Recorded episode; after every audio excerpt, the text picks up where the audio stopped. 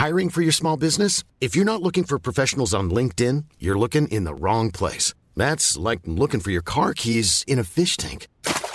LinkedIn helps you hire professionals you can't find anywhere else, even those who aren't actively searching for a new job but might be open to the perfect role. In a given month, over 70% of LinkedIn users don't even visit other leading job sites. So start looking in the right place. With LinkedIn, you can hire professionals like a professional. Post your free job on linkedin.com/people slash people today.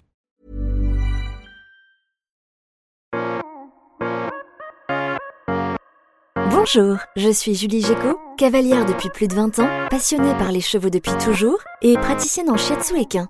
Dans ce podcast, je partagerai mes réflexions, mes expériences et des informations utiles pour vous aider dans la gestion de votre ou de vos chevaux au quotidien. Je vais tenter de démystifier la médecine traditionnelle chinoise et de vous l'expliquer de la façon la plus simple possible afin que vous puissiez comprendre l'intérêt d'une complémentarité de celle-ci avec la médecine vétérinaire traditionnelle. Bienvenue dans Ekitao, le podcast.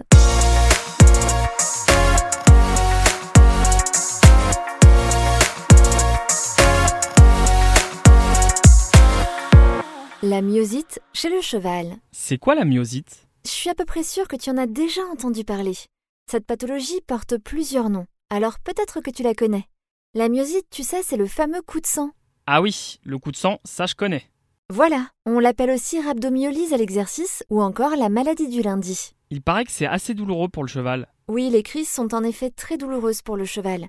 On pourrait les comparer à nos crampes musculaires, mais chez nous, généralement, ce n'est pas l'intégralité du corps qui est touchée. Alors qu'en cas de crise de myosite chez le cheval, c'est l'ensemble de ses muscles squelettiques qui est impacté. C'est donc une douleur qui est très intense et généralisée. Et elles sont fréquentes ces crises? Le cheval peut connaître une crise aiguë de façon occasionnelle, mais certains malheureusement sont prédisposés et sont atteints de coups de sang chroniques.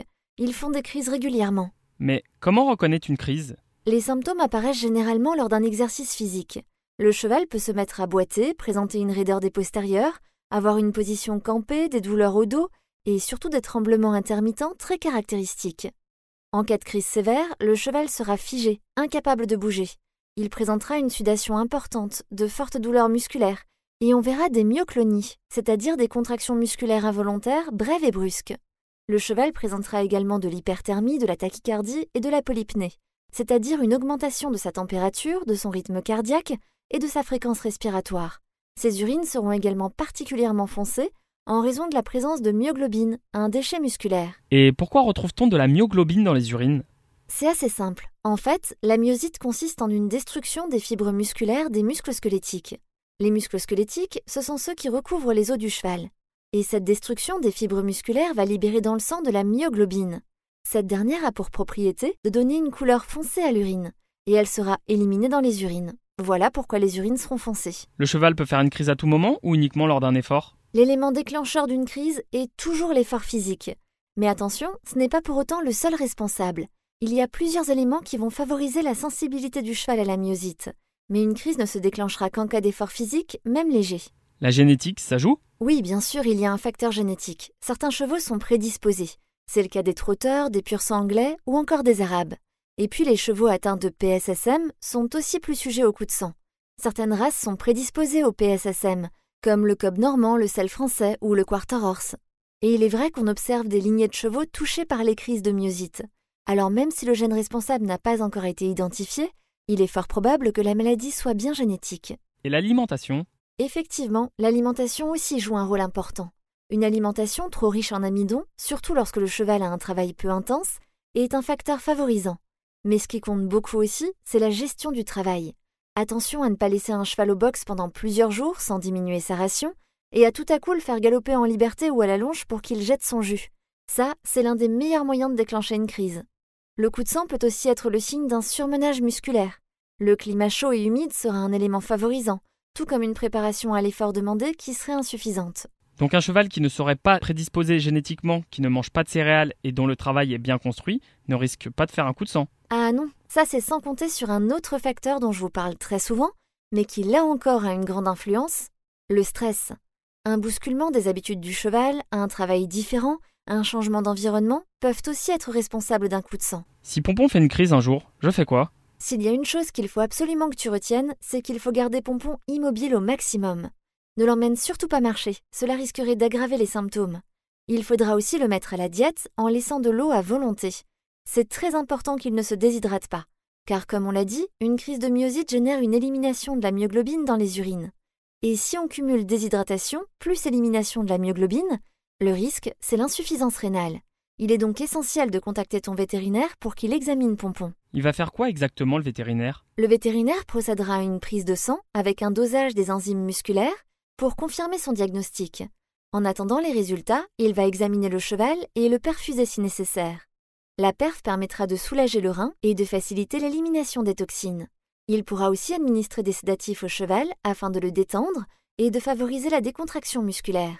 Il pourra également prescrire des anti-inflammatoires non stéroïdiens, mais attention, même si vous en disposez dans votre armoire à pharmacie, ne les donnez pas sans avis vétérinaire, car ils sont un facteur aggravant de l'insuffisance rénale.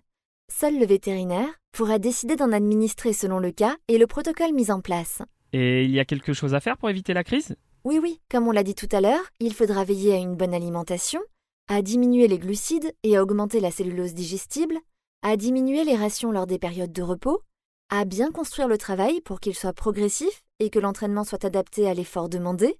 Il faudra aussi octroyer au cheval des phases de repos pour éviter le surmenage musculaire. Et puis on veillera à laisser au cheval une pierre à sel à disposition. En cas de crise récidivante, il sera important d'éviter le confinement au box. Un exercice quotidien est essentiel, ne serait-ce qu'une sortie au paddock. On sera attentif également à réduire les facteurs de stress.